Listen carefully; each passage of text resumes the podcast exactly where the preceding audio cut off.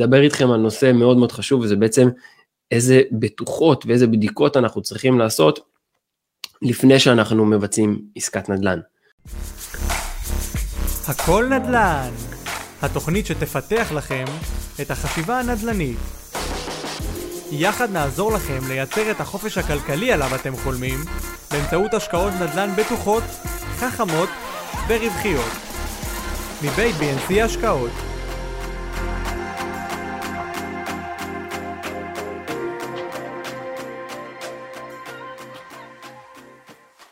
אנחנו הולכים לעסוק בלייב בנושא מאוד מאוד חשוב, אולי, אולי הכי חשוב שאנחנו עושים בעסקת נדל"ן. כי אנחנו יכולים אה, לרוץ ולחפש עסקאות אטרקטיביות וטובות, אבל בסופו של דבר אם אנחנו לא נעשה את זה בצורה אה, בטוחה ונכונה, אנחנו עלולים למצוא את עצמנו ב, אה, בעסקה שמסתבכת או באיזושהי עסקת הפסד, ולכן היום אני אדבר איתכם על נושא מאוד מאוד חשוב וזה בעצם איזה בטוחות ואיזה בדיקות אנחנו צריכים לעשות לפני שאנחנו מבצעים עסקת נדל"ן. אמ, אני רק אקדים ואני אגיד שזה הצ'קליסט הזה שאני הולך לעבור איתכם עליו היום, אה, ואתם תצאו מזה שאתם יודעים, יודעים לבדוק בצורה די טובה את העסקת נדל"ן, אבל, אבל אני רק אגיד שזה לא תחליף לבעלי המקצוע שאתם צריכים איתכם בעסקת נדל"ן. כלומר, אם אתם הולכים לקנות נכס, וזה לא משנה אם זה קרקע, דירה או משהו כזה, אל תעשו את זה בלי אנשים שיגנו עליכם, שישמרו עליכם, בלי בעלי מקצוע נכונים, בלי העורך דין הנכון או בלי שמאי. אני עוד מעט אני אגע בזה בכל אחד מהסיטואציות, מתי כדאי, מתי צריך לקחת כל אחד מה, מהאנשי מקצוע האלה, כדי שישמרו על האינטרסים שלכם. תזכרו שאתם הולכים להשקיע מאות אלפי אה, שקלים, לפעמים אפילו מיליוני שקלים, וזה בסדר לא לדעת הכל, כן חשוב מאוד שאתם תבינו את, ה, את הדברים הכלליים שב, שאנחנו צריכים בעצם בתוך העסקה, מה הדברים שאתם כן צריכים להסתכל עליהם, מה הם כן הדברים שאתם צריכים לבדוק, אבל בסופו של דבר אנחנו כן צריכים לעטוף את עצמנו באנשי מקצוע נכונים, אבל זה גם מאוד מאוד חשוב שאתם תדעו אה, אה, לכוון את בעלי המקצוע ולשאול את השאלות הנכונות כדי שהם יראו שאתם מבינים, שיראו שאתם שואלים את השאלות הנכונות ואת הדברים הנכונים כדי לוודא שעסקת הנדל"ן שלכם מתבצעת כמו שצריך. אז אני רוצה להגיד לכם שבימים אה, האחרונים, אני רק אפעיל פה איזה משהו, אוקיי, אז אני רוצה להגיד לכם שבימים האחרונים אני נתקלתי בשתי כתבות שהם אלה שגרמו לי לעשות את, ה, את, ה, את השידור הזה על הנושא הזה. הכתבה הראשונה שהייתה הייתה בטלוויזיה על, איזשהם, על איזשהו בניין אה, עם עשרות דירות אה, פה בארץ, אני לא זוכר באיזה עיר זאת הייתה, אה, שהבניין הזה, אה, בעצם הבעלים של השטח זה אה, כנ, הכנסייה, ובעצם שאגב יש כל מיני, יש אה, אה, כנסייה הצרפתית והכנסייה אה, הקתולית וכל מיני סוגים שונים של גופים פרטיים שמחזיקים בשטחים, בשטחים פה במדינת ישראל, ובעצם היא הבעלים של הקרקע, ובעלי הדירות חוכרים, בעצם הנכס שלהם נמצא בחכירה, חכירה זה בעצם שכירות לתקופה מאוד מאוד ארוכה, יכול להיות 50 שנה, יכול להיות 100 שנה, אבל בשורה התחתונה בעוד מספר שנים החכירה נגמרת וה, והקרקע חוזרת לכנסייה. ובעלי הבתים היום נמצאים בבעיה מאוד מאוד אה, רצינית כי הכנסייה רוצה מהם סכומי כסף מטורפים מאות אלפי שקלים לכל דירה. וזה עוד פעם זה לא שהם מוכרים להם את הקרקע אלא הם עוד פעם חוכרים את הקרקע כלומר שוכרים את הקרקע לעוד תקופה של כמה עשרות שנים. ו, ויש פה בעיה מאוד מאוד גדולה, הרבה מאוד מבעלי הבתים שם לא ידעו בכלל שה, אה, שהקרקע, שהנכס לא בבעלותם ושיהיו בכלל בחכירה עבור הכנסייה, והם נמצאים בבעיה מאוד מאוד רצינית, הם לא יכולים כרגע למכור את הבית, אה, כי אף אחד לא יקנה מהם את הבית שהחכירה נגמרת בעוד כמה שנים ורוצים עליה עכשיו מאות אלפי שקלים, או אם מישהו יקנה מהם את הנכס, אז זה יהיה במחיר, במחיר מתאים. ו, ו, בעיה אחרת זה שיש שם הרבה מאוד אנשים מבוגרים שאין להם עכשיו את אותם מאות אלפי שקלים לשלם, לה, לשלם לכנסייה עבור אותה, אה, עבור אותה חכירה. והם נמצאים בדילמה מאוד מאוד אה, רצינית. אז זה מקרה אחד שנתקלתי בו. המקרה השני שנתקלתי בו זה כתבה שראיתי אותה אתמול בטלוויזיה על, על קרקעות באזור, באזור אשדוד, שגופים מוכרים קרקעות במחירים אה, מופקעים, במחירים גבוהים משמעותית מהשווי שלהם, כאשר הקרקע, מספרים שהקרקע מיועדת למגורים, הולכים לעשות שם אה, שינוי ייעוד והקרקע הזאת הולכת למגורים, כאשר בעירייה, בכלל העירייה מתכננת לעשות משהו אחר ובכלל לא רוצה לעשות שם מגורים. כלומר יש פה אה, אה, בעיה מאוד מאוד אה, קשה, כי אנשים פה קונים אה, נכס, קונים קרקע, והם חושבים שהם הולכים אה, להשביח אותה ברגע שהקרקע הזאת תהפוך למגורים. ובעצם העירייה הולכת לכיוון אחר לגמרי, העירייה בכלל מתכננת לעשות שם משהו אחר לחלוטין, וכל עוד לא יבנו שם דירות למגורים, אז כל ההשקעה שלהם ירדה לטמיון. עכשיו עזבו את זה שהם קנו את הקרקע במחיר, לפי מה שדיברו שם בכתבה, פי עשר מהשווי האמיתי שלה. כלומר אנחנו מבינים שיש פה בעיה מאוד מאוד קשה, והשאלה איך אנחנו האדם, איך כל אדם שלא מבין עכשיו בנדל"ן, הוא לא עורך דין, הוא לא שמאי, הוא לא מומחה נדל"ן, איזה בדיקות פשוטות אפשר לעשות כדי למנוע כאב לב וכאב כיס שכזה, מה אנחנו יכולים לעשות כדי לא להגיע בכלל לסיטואציה הזאת. אז חילקתי את הבדיקות שלנו לשלוש קטגוריות. קטגוריה הראשונית, הראשונה היא תהיה בדיקות רישומיות, עוד מעט אני אגע בזה. הקטגוריה השנייה שלנו שאנחנו נדבר עליה זה יהיה בדיקות תכנוניות והקטגוריה השלישית היא תהיה בדיקת כדאיות. בסדר? כל, אחד מה, כל אחת מהבדיקות יש בה כמה, אה, אה, כמה מבחנים או כמה דברים שאנחנו צריכים אה, לבדוק וב, אה, וכל אחת מהן בוחנת לנו משהו אחר בעסקה. בסדר? אלה לא, זאת לא הרשימה המלאה של כל הבדיקות שאנחנו צריכים לעשות, אבל היא רשימה בהחלט מרכזית ומהותית ל, ל, בוא נגיד שתפסול 90 אחוז, בשלב הזה אתם תדעו לזהות 90 אחוז אם לא יותר מהעסקאות הלא טובות שיכולים להציע לכם ואתם בעצם יכולים לחשוב שהן עסקאות טובות. אז בואו נתחיל רגע בבדיקות הרישומיות. אז כמו שאמרתי מקודם, הדבר הראשוני שאני אה, אה, ממליץ לכם לפני שאתם עושים עסקת נדל"ן, נגעתי בזה מקודם, זה לקחת עורך דין שיבדוק לכם את העסקה, בסדר? אין דבר יותר, אל תתקמצנו, בדברים האלה. אתם הולכים להשקיע מאות אלפי שקלים, תשקיעו כמה אלפי שקלים כדי לקחת איש מקצוע שיבדוק לכם את זה, וכמובן שהאיש המקצוע הזה צריך להיות עורך דין מהתחום. אל תיקחו עורך דין שהוא לא בתחום, עורך דין שהוא לא קשור לנדל"ן, אלא קחו כמובן מישהו שמתעסק בנדל"ן. ובכל זאת, איך אנחנו לפני שאנחנו משקיעים כמה אלפי שקלים בעורך דין, יכול להיות שיש בדיקות שאנחנו יכולים לעשות כבר מהבית ולזהות בעיות, או אולי לזהות עסקאות אה, אה, לא טובות. אז הבדיקה הראשונה שאנחנו נצטרך לעשות, זה בדיקה של נסח טאבו. להוציא נסח טאבו היום זה הדבר הכי פשוט שיכול להיות, תכתבו בגוגל נסח טאבו, אתם מוציאים את זה, אתם מקבלים אליכם למייל תוך כמה דקות, עולה 15 שקלים, ויש לכם את תעודת הזהות של הנכס. נסח הטאבו, וגם מתלווה אליו בעוד אה, עלות של 33 שקלים, כלומר אתם תשקיעו בערך 50 שקלים, 48 שקלים, אבל מתלווה אליכם עכשיו פה כל המסמכים, כל הדברים הדרושים כדי להסתכל רגע ברמה הרישומית של הנכס, לוודא שכל הדברים, אה, שהנכס רשום כמו שצריך, כלומר שאנחנו בכלל ניגשים לעסקה שהיא עסקה אה, טובה ונכונה. אז הדבר הראשון שאנחנו נראה כשאנחנו אה, מסתכלים על נסח טאבו, זה מה שנקרא תיאור הנכס. בסדר? תיאור הנכס אנחנו נראה מה המהות של אותו נכס שאנחנו קונים, האם מדובר במגרש, האם מדובר בדירה, האם מדובר במחסן או, או, או משרדים, מסחרי, אנחנו נרצה לדעת מה, מה המהות של העסקה, אז יהיה לכם שם בתיאור הדירה, יהיה לכם שם את, ה, את, ה, אה, את הטייטל הזה של איזה סוג עסקה אנחנו מדברים. כלומר, אם אנחנו יודעים שאנחנו הולכים לקנות דירה, ואתם פתאום תראו בנסח הטאבו מחסן, אתם תבינו שאתם צריכים רגע צריכה להידלק פה נורת אזהרה.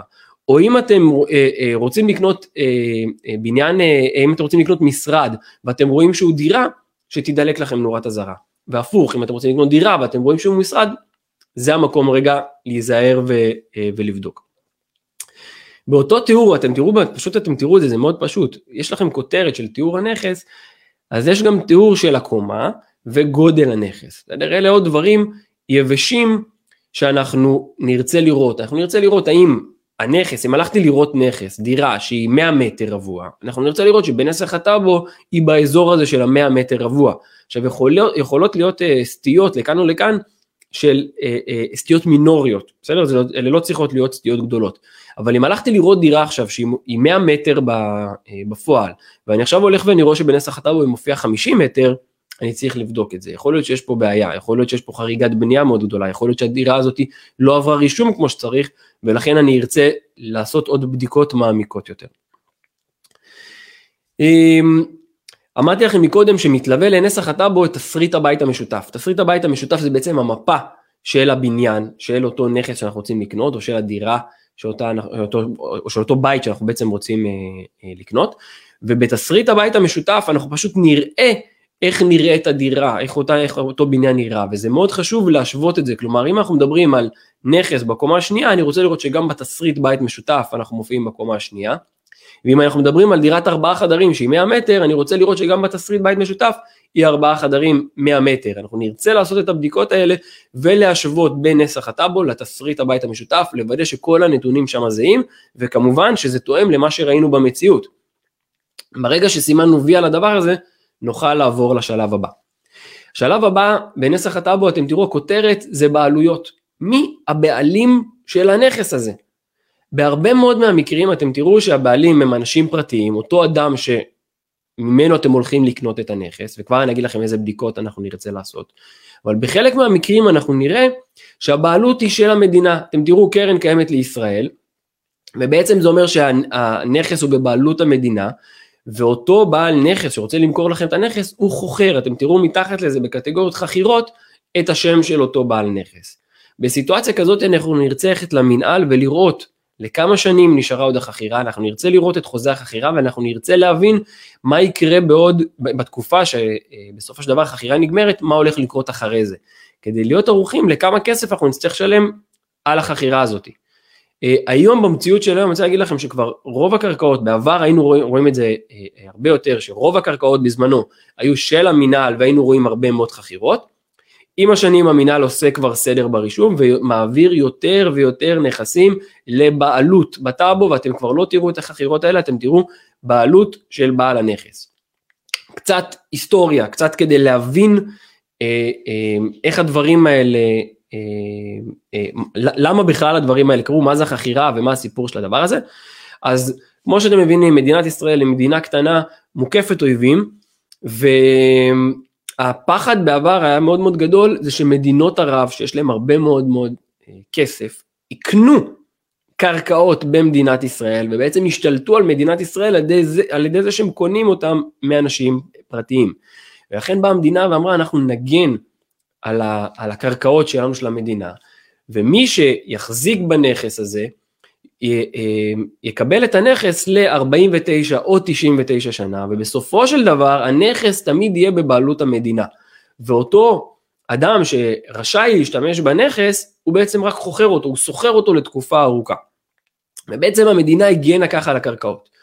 היום אה, אנחנו רואים יותר ויותר אה, מעבר מאדמות מנהל, מה שאנחנו מכירים, למעבר לרישום מסודר בטאבו, אתם תראו שכאשר אנחנו נראה בעלות של אדם פרטי, אתם תראו מתחת לזה הערות, ובהערה הזאת אתם תראו הערה שהיא גורפת, אני חושב שב-99% מהמקרים אני ראיתי את זה ב, אה, בכל הנסחי טאבו, ב-99% מהנסחי טאבו אתם תראו הערה בדבר, אה, בדבר העברה לזרים, כלומר את אותה, את, אותה, את אותו פחד שמדינות ערב, שאנשים מבחוץ יקנו את השטחים ממדינת ישראל, אז פשוט פה הגבילו את זה ושמו הערה, שככה שמישהו שהוא לא אזרח מדינת ישראל לא יכול לקנות את זה. כלומר, מי שרוצה לקנות את זה צריך לקבל אישור מיוחד כדי לקנות את הנכס הזה. אמ, אז אנחנו, כמו שאמרתי, אנחנו נרצה לראות בבעלות את, את בעל הנכס, את אותו אדם שאנחנו אה, מוכרים, ואם וכאשר אנחנו באמת, העסקה הזאת מבשילה לכדי עסקה ואנחנו מגיעים לחתימת חוזה, בחתימת החוזה כשאתם אה, אה, פוגשים את המוכר ולפני שאתם חותמים ומעבירים כספים, אתם צריכים לאמת אותו, תכף העורך דין שלכם צריך לעשות את זה, אבל תוודאו שהוא עושה את זה, צריך לאמת אותו אה, אה, בשתי תעודות מזהות. בסדר? אחת תעודת זהות, ואנחנו נרצה גם לראות או דרכון או רישיון אה, כדי להצליב. למה אני אומר את זה? כי אם חס וחלילה נפלתם על נוכל, על מישהו שזייף תעודת זהות ועכשיו מוכר נכס של מישהו אחר, בדרך כלל גם אם מישהו כזה אה, קיים ואני כבר בשנים האחרונות האמת שלא נתקלתי בסיטואציות כאלה או סיפורים כאלה אבל זה כן היה אה, נפוץ יותר אה, בעבר. מישהו כזה שבדרך כלל גם אם מזייף תעודת זהות הוא לא יזייף עוד תעודה. ולכן אם אתם תבקשו באותו רגע עוד תעודה אתם מתקילים ואתם תוכלו אה, אה, לוודא אה, שזה באמת אכן המוכר וזה הדבר העיקרי שצריך אה, לבדוק. אמ, אמרנו שיש הערות, נכון? זוכרים שדיברתי לפני רגע, אמרתי לכם יש הערות בדבר העברה לזרים, יכול מאוד להיות שיהיו עוד הערות נוספות, ומההערות האלה אנחנו נרצה להיזהר, אותם אנחנו נרצה לבדוק. הערה מאוד מאוד נפוצה זה הערת אזהרה, מה שאנחנו מכירים שקורה כאשר אנחנו קונים נכס ואנחנו בעצם אה, נותנים את המקדמה, את התשלום הראשון, בדרך כלל נרשמת לטובתנו הערת אזהרה. אם יש הערת אזהרה על נכס שאתם באים לקנות, זה אומר שיכול מאוד להיות שיש שם מישהו אחר שהקדים אתכם ועשה שם עסקה. אז כדי שלא תהיה פה עסקה כפולה, חשוב מאוד לוודא שאין עוד הערות אזהרה אה, אה, נוספות. בדרך כלל העורך דין שלכם רגע לפני העסקה, ממש באותו יום מוציא נסח טאבו עדכני מאותו בוקר, מאותו רגע, כדי לוודא ששום אה, אה, הערה לא צצה לה ברגע האחרון לפני החתימת חוזה. הערות נוספות או דברים נוספים שאנחנו יכולים לראות אלה עיקולים. אה, אם יש עיקולים כאלה זה לא אומר שאנחנו צריכים לברוח מהעסקה אבל זה אומר שאנחנו צריכים לדעת איך להתמודד עם זה, איך להסיר את העיקולים האלה, למי אנחנו צריכים לפנות, למי אנחנו צריכים לשלם את הכסף כדי להסיר את העיקולים, אנחנו בתור הקונים נוכל אה, אה, לשלם כסף עבור אותו גוף מעכל בתנאי שהוא יסיר את העיקול וכמובן התשלום הזה יקוזז מהתשלום למוכר. דבר נוסף שיכול מאוד להיות שאנחנו נראה זה משכנתאות.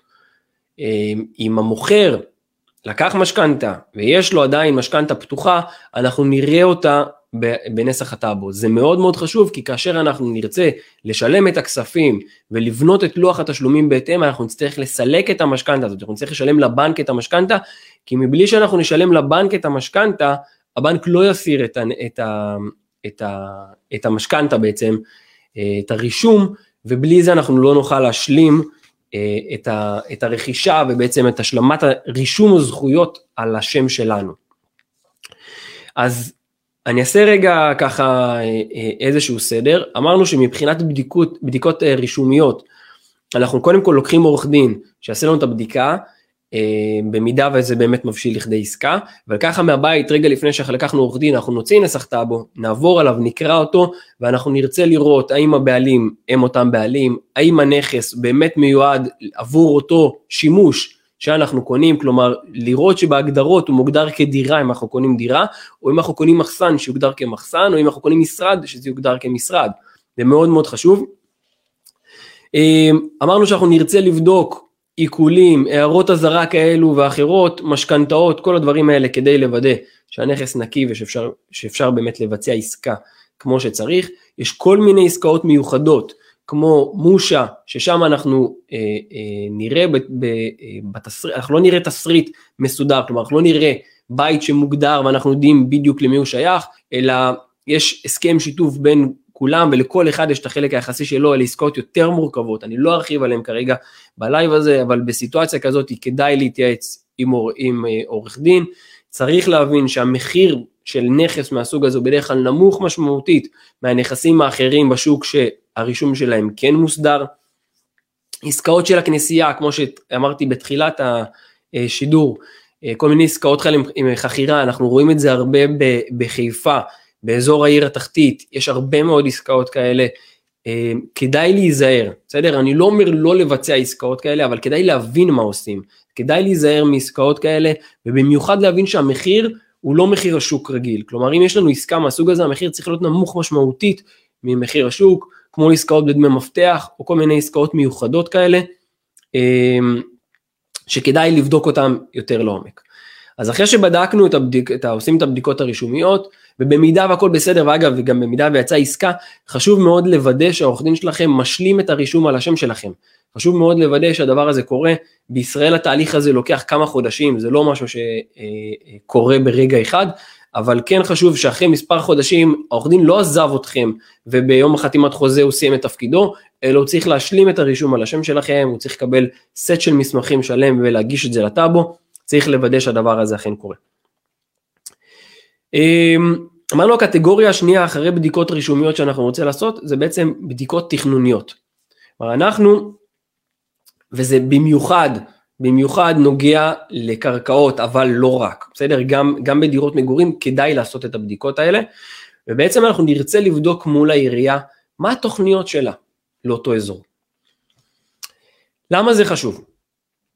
אם אנחנו מדברים על הקרקעות, אני חושב שמאוד חשוב להבין לאן העירייה רוצה לדחוף. עכשיו זה לא בהכרח אומר שאם העירייה אומרת שלא יהיו שם מגורים, אז לא יהיה מגורים. כי אפשר לעקוף את העירייה ולהגיש בקשות למחוזי וכל מיני דברים כאלה, זה קצת יותר uh, מורכב בשלב הזה, אבל אם העירייה כן דוחפת, והעירייה אומרת לכם, כן, אנחנו פועלים כרגע לשינוי התב"ע, לשינוי התוכנית uh, uh, בניין עיר, לשינוי, בעצם לשינוי התוכנית האזורית, אז כנראה שיש פה אה, אה, אה, כנראה שאנחנו נראה בשנים הקרובות באמת שינוי של אותו ייעוד. בדרך כלל כשהעירייה דוחפת זה עוזר לאותן ועדות מקומיות, ועדות מחוזיות, לאשר את התוכניות ביותר קלות בלי התנגדויות והדברים האלה רצים בצורה יותר מהירה. כלומר אם אתם בכל זאת, אנחנו אתם יודעים, אנחנו דיברנו על זה כבר בהרבה מאוד שידורים אחרים, אנחנו פחות מאמינים ברכישת קרקעות, אנחנו יותר מאמינים ברכישת דירות. אבל אם בכל זאת מישהו מכם החליט לרכוש קרקע, אל תסתמכו על מה שהיזם אומר לכם, או אל תסתמכו על מה שהמוכר אומר לכם, ותיגשו לעירייה ותוודאו שזה באמת התוכניות שהעירייה רוצה לדחוף, שבאמת העירייה מכירה בזה שיש אה, אה, תוכנית שרוצה להיות, שמגישים עבור אה, בניית איקס יחידות דיור באותו אזור, ולוודא שבאמת העירייה נותנת את ברכת הדרך, או שהעירייה דוחפת לדבר הזה. בדירות זה גם מאוד מאוד חשוב לבדוק. למה זה חשוב לבדוק? כי אנחנו נרצה לראות איזה דברים נוספים יכולים להיות לנו באזור. תתארו לעצמכם שהייתם יודעים על התוכנית של הרכבת הקלה לפני שכולם יודעים. כלומר אם אתם ניגשים לעירייה ואומרים אני רוצה לרכוש דירה באזור מסוים, איזה תוכניות, מה העתידי יכול לקרות פה, אם מישהו בעירייה יגיד לכם תקשיב יש פה יש סיכוי שהרכבת שה, הקלה תעבור ליד הבית שלך אתם תוכלו לקבל החלטה אם אתם רוצים לקנות את הנכס או לא רוצים לקנות את הנכס.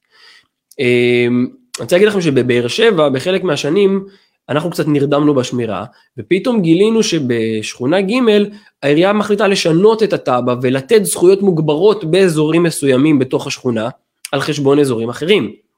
הדבר הזה, מי שידע אותו, את הכוח הזה, יכול היה לקנות באותם אזורים עם זכויות מוגברות וליהנות מעליית מחירים כי באו לשם היזמים שיש להם כדאיות כלכלית גבוהה יותר לעשות פינוי בינוי ולקדם תהליכים מעניינים יותר ולכן האזורים האלה המחירים בהם עלו בשונה מאזורים אחרים בשכונה.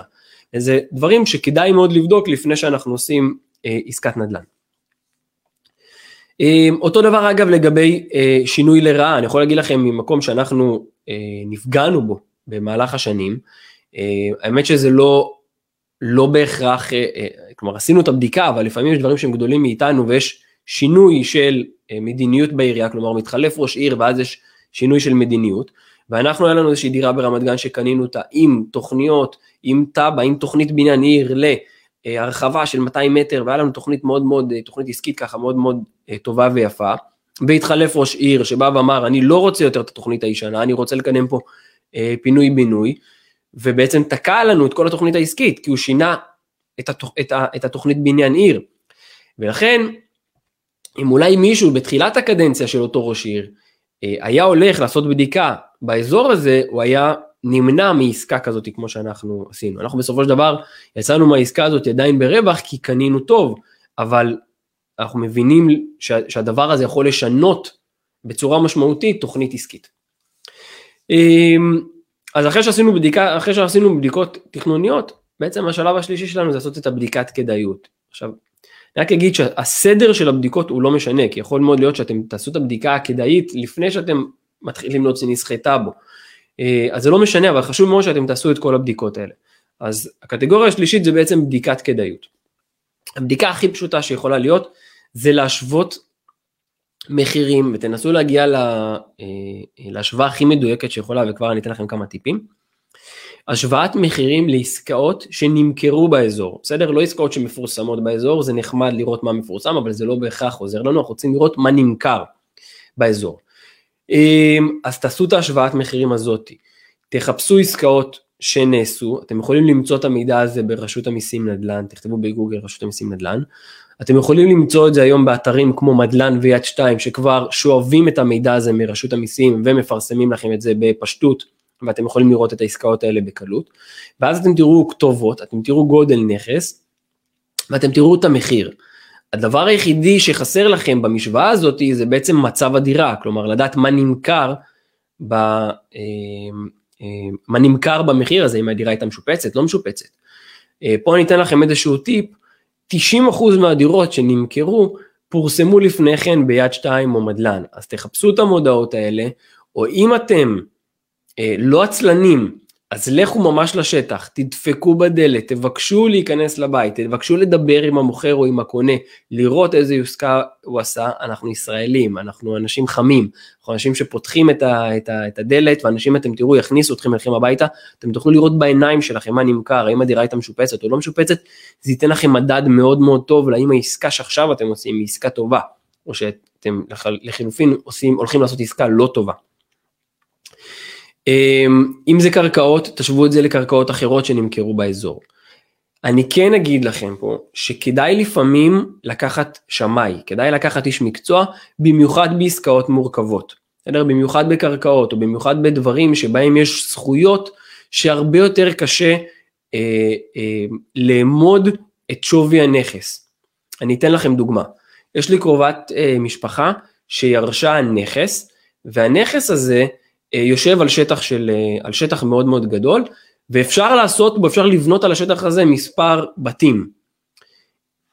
אין, אין נכסים דומים באזור שנמכרו, כי, כי דברים השתנו במהלך השנים, חלק בנו, חלק הרחיבו, אין, אין, אין, אין, אין הרבה נכסים כאלה למכירה ואין הרבה נכסים שנמכרו, אין למה להשוות. ולכן בסיטואציה כזאת, רגע לפני שהיא מכרה את זה, אני המלצתי לה לקחת שמאי, שיבוא ויעריך את זה בצורה מסודרת, לכמה, מה השווי של הקרקע עם הזכויות, הוא ידע לאמוד את ההיטלים שיש שם בנכס, מה ההיטל השבחה שיש, מה האגרות שיש, כמה הנכס הזה באמת שווה. אני רוצה להגיד לכם שאני הצלתי אותה מהפסד של 2 מיליון שקל, זה יישמע לכם פסיכי, אבל היא כמעט מכרה את הנכס ב-2 מיליון שקלים פחות מהשווי האמיתי שלו. והיא הייתה בשוק אחרי שהשמאי העריך לה את הנכס. וזה מאוד מאוד קשה כי את הדברים האלה ביד שתיים אי אפשר למצוא. אז אם אנחנו מדברים על דירה רגילה שהיא בבניין ואין זכויות בנייה מוגברות ואין דברים אז זה בסדר אנחנו יכולים להשוות את זה. אבל אם אנחנו מדברים על קרקעות או אנחנו מדברים על עסקאות מורכבות יותר כן חשוב להוציא שמאי ותשלמו על זה כמה אלפי שקלים, אבל אתם תקבלו מדד מדויק לכמה הנכס הזה שווה. אז זה לא משנה אם אתם מוכרים או קונים נכס כזה, חשוב שתעשו את הבדיקה הזאת. עכשיו יותר מזה, 99% מכם גם ככה ייקחו משכנתה. אז גם אם אתם מוציאים שמאי, נכון שאתם תשלמו על זה טיפה יותר אם אתם תוציאו שמאות מוקדמת, אבל אתם גם ככה תוכלו אחר כך להשתמש בשמאות הזאת עבור הבנק. ולכן אתם אה, אה, אה, תחסכו חלק מהעלויות וזה בסדר לעשות את הבדיקה הזאת וכדאי לעשות את הבדיקה הזאת. הדבר האחרון שהוא לא כל כך קשור לשלושת הבדיקות האלה זה עניין של מיסוי, בסדר? במיוחד כמו שאמרתי בעסקאות המורכבות, המורכבות יותר, חשוב שאתם תבינו מה, מה התוכנית העסקית שלכם כוללת מבחינת המיסוי, שתבינו בדיוק לאיפה אתם נכנסים. אה, אני יכול להגיד שהטיפ הזה אגב הוא לא רק לקונים הוא גם למוכרים. רגע לפני שאתם מוכרים או רגע לפני שאתם קונים, תשבו עם העורך דין שלכם, תסבירו לו את כל מהות העסקה, תסבירו לו את, את המהות שלכם, איזה נכסים יש בבעלותכם, מי אתם, מה אתם, כדי שהוא יבין את התמונה המלאה, כדי שהוא יבין מה המיסוי שיש לכם בעסקה, כמה מס רכישה תשלמו, כמה מס שבח תשלמו אם אתם מוכרים, האם יש לכם היטלי השבחה, אגרות למיניהם, כל הדברים האלה אה, אה, יוכלו לעזור לכם לקבל החלטה אם אתם רוצים לבצע את העסקה, או שלחילופין אתם רוצים אולי להישאר עם הנכס, אולי לא לקנות את הנכס, אולי לעשות עסקה אחרת לגמרי. זה דברים שיעזרו לכם אה, לקבל החלטה מושכלת. רוצה להגיד לכם שהיה לי פה משקיע, אה, לא מזמן, שיש לו נכס בבעלותו ששווה כמה מיליוני שקלים, ואת הנכס הזה הוא רוצה אה, למכור. עכשיו את המידע הזה הוא לא, הוא לא סיפר לי, הוא אמר לי הוא בא אלינו כי הוא רצה להשקיע ב, בבאר שבע, ורצה לקנות מספר, מספר דירות.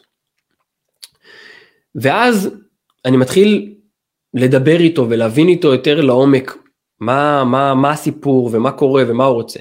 ואז אני מבין שבעצם הוא רוצה למכור נכס אחד כדי לקנות נכס אחר.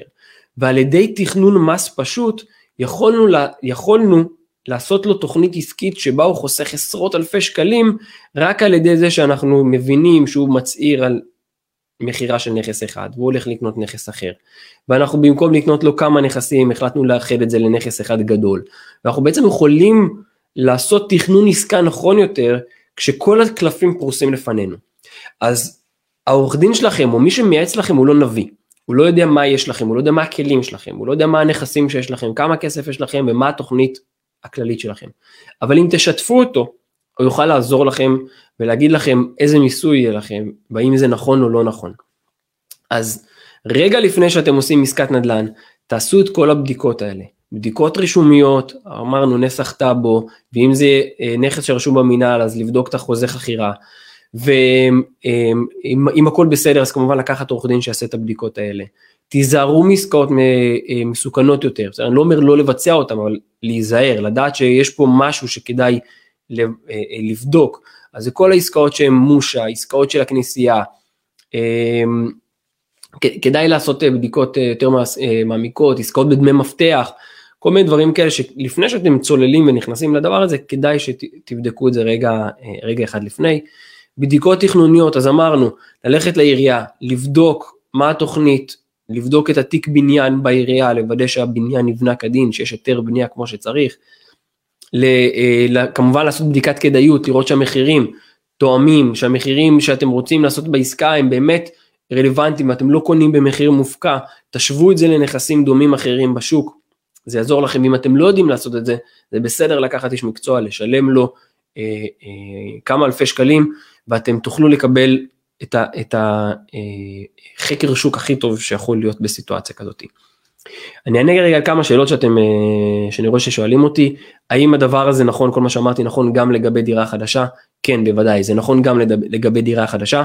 שימו לב רק שבדירות חדשות מקבלן, לא יהיה לכם עדיין רישום בנסח הטאבו, כי הבניין, כי הנכס עדיין לא נרשם בנסח הטאבו, אז כן, ומומלץ לקחת אה, אה, עורך דין בסיטואציה כזאת כדי לוודא שהנכס יירשם כמו שצריך בהמשך, בדרך כלל החברה היזמית היא הופכת להיות איזושהי חברה משכנת ובהמשך התיק הזה מוגש לטאבו, כמובן לעשות את זה בצורה מסודרת לפי חוק המכר וכל הדברים אה, וערבות בנקאית, לוודא שכל הדבר הזה מתבצע כמו שצריך, שוב, עורך דין טוב, עורך דין מהמקצוע, עורך דין למקרקעין ידע לעזור לכם אה, לעשות את העסקה הזאת בצורה טובה. אה, שואלים אותי איזה עיר כדאי היום להשקיע, אז אני, זה לא הנושא של הלייב, אני לא אגע בזה, נגענו בזה בהרבה מקומות אחרים. מי שמכיר אותנו יודע שאנחנו מאוד מאוד מאמינים בערים מסוימות בפריפריה, אנחנו מאוד מאמינים באזור הדרום, אנחנו משקיעים בבאר שבע, בדימונה, אה, בנתיבות ואופקים, אזורים שאנחנו כן מאוד מאמינים בהם, אבל זה לא הנושא היום של הלייב. בואו נראה. אוקיי, מבקשים ממני להרחיב על התוכניות בשכונה ג' עוד פעם, זה, זה לא הנושא של הלייב, אבל אני, אני אגיד על זה ככה ב, בכמה מילים. אה, בשכונה ג' בבאר שבע, העירייה במהלך השנים החליטה שהיא רוצה, אה, מי שמכיר את האזור הזה, את כל האזור של, אה, את כל האזור הזה של ארלוזרוב, פינת דרך השלום, מרכז אורות, למי שמכיר, רוצים להרים אותו יותר לגובה, רוצים שם בניינים גבוהים, רוצים בניינים חדשים, ומבינים שאם הם יבנו לגובה במסות בכל השכונה, זה בעצם ייצור אה, סיטואציה שבה התשתית לא עומדת בלחץ. אה, התשתית של הביוב, המים, כבישים, אה, חניות, ולכן הם החליטו לקחת מה, מה, מהאזורים, מרחובות אחרים, להוריד שם בזכויות הבנייה, ולהגיד בעצם באזורים האלה אנחנו לא נבצע פינוי בינוי, מה שקיים יישאר, ואנחנו מניידים את אותם זכויות בנייה למרכז השכונה, לאזורים אחרים שבהם אנחנו כן רוצים לקדם פינוי בינוי. אה, אז מי שמרוויח זה מי שנמצא, מי שהדירה שלו נמצאת באותו אזור שהזכויות בהם אה, אה, עלו. מי שנפגע מהדבר הזה, או מי שבוא נגיד הסיכוי שלו, ש, שבבניין שלו יבוצע פינוי בינוי, קטן בצורה משמעותית, זה מי שנמצא ברחובות היותר רחוקים, שבהם לקחו את הזכויות בנייה. אלה מסוג הדברים שכדאי לדעת אותם אה, מראש. אז לפני שהולכים לעשות עסקת נדל"ן, כדאי להיכנס לעירייה, אה, יש, תבדקו באינטרנט את הימים והשעות אה, שבהם מחלקת הנדסה אה, פתוחה. יכול להיות שבגלל הקורונה הרבה מאוד עיריות צריך לתאם פגישה מראש, אז תעשו את התיאום הזה, תלכו, תיגשו, תעשו את הבדיקות הרלוונטיות, תשאלו את השאלות, אתם תראו, יש שם אנשים מאוד מאוד נחמדים, שזאת העבודה שלהם, יש להם שעות קבלת קהל ואין להם מה לעשות חוץ מלתת שירות לקהל, זה מה שהם עושים באותם שעות. תיגשו לשם, תגידו שלום, אני מתעניין בקניית דירה ברחוב כך וכך, מה אתה יכול לספר לי, איזה תוכניות יש, מה אני צריך לדעת, האם יש איזושהי תוכנית מסוימת שהעירייה דוחפת, האם הולכים להיות שם פארקים, מסעדות, אה, רכבת קלה שהולכת להיות, מפעל, מפעל, לא יודע מה, תשאלו את השאלות, יסבירו לכם בדיוק מה, מה הולך להיות. אמ, יש פה שאלה של שילה, בקנייה להשקעה צריך לקנות בכ-20% כי יש מס רכישה והוצאות נוספות, כי בפחות כמעט ולא יישאר רווח, נכון? אני לא אכנס רגע לאחוזים כי כל עסקה, כל מקרה הוא לגופו וזה חשוב מאוד גם להבין מה התוכנית העסקית שכל אחד מכם, מי שמחזיק לנדל"ן מניב אולי זה פחות רלוונטי, מי שמחפש לאקזיט אולי זה יהיה יותר רלוונטי, כן צריך, אם, אם יש מס רכישה אז צריך לקחת את כל הדברים האלה בחשבון, כמובן שמי שיש לו מס רכישה צריך לקנות במחיר משמעותי יותר מתחת למחיר השוק מאשר אדם שאין לו מס רכישה, זה טיפה מקשה על אותם אנשים להגיע לעסקאות אה, מספיק בשרניות. אה, ולכן אגב האלטרנטיבה שלנו, מה שאנחנו ממליצים למי שכבר יש נכסים בישראל, זה דווקא לא להשקיע בישראל, זה להשקיע מעבר לים, אבל שוב, זה לא הנושא של הלייב. אה, גיא, בוא נראה מה השאלה שלך, יש תוכנית להעביר את תחנת רכבת בדימונה למרכז השכונות בעיר, כי כרגע התחנה נמצאת מחוץ לעיר, מה הסטטוס של התוכנית הזאת, אם יש כזאת? כן, יש תוכנית כזאת, אה, מי שמכיר את דימונה, רוצים להעביר את, ה, את הרכבת ל, למרכז העיר ובעצם להקל על ההגעה לרכבת, הדבר הזה כמובן יעלה את המחירים באזור, זה גם יקצר את הזמן לבאר שבע, בכלל דימונה אמורה אה, עוד יותר לעלות אה, בגלל הדבר הזה. אה, מה הסטטוס? תוכניות כמו תוכניות, כמו שאתם מבינים בישראל דברים לוקחים זמן, הם לא תמיד קורים כל כך מהר, אבל זה בסדר, כי לא תמיד אנחנו גם מבצעים את העסקה, יוצאים ממנה מהר, אז אה, אה, אז אנחנו לפעמים נשארים עם נכס חמש ועשר שנים, ואנחנו אז אנחנו נהנה מהדברים האלה, ומי שיש לו סבלנות לפעמים ירוויח מהדברים האלה. אז, אז כמובן שכל מקרה, כל עסקה אה, וכל מקרה לגופו, ואנחנו נצטרך לבדוק. אז זהו חברים, קצת גלשנו מהנושא, מהנושא של הלייב, זה היה היום הלייב על בטוחות בעסקת נדל"ן, שימו לב לדברים האלה, שימו לב לבדיקות האלה לפני שאנחנו מבצעים אה, עסקה, אלה דברים שיכולים להציל אתכם מעסקת הפסד או מעסקה לא טובה. וזהו חברים, אנחנו ניפגש בשבוע הבא, שמונה וחצי, שיהיה לכם אה, אה, אחלה המשך של אה, שבוע, אם יש שאלות אתם מוזמנים לכתוב לנו ואני מבטיח לענות לכולם. להתראות לכולם. נהנתם? תוכלו לשמוע את כל הפרקים בספוטיפיי, אפל מיוזיק וגוגל פודקאסט. אל תשכחו לעשות לנו לייק בפייסבוק, BNC יזמות והשקעות נדל"ן, ובאינסטגרם, BNC קו תחתון investments. להתראות בפרק הבא.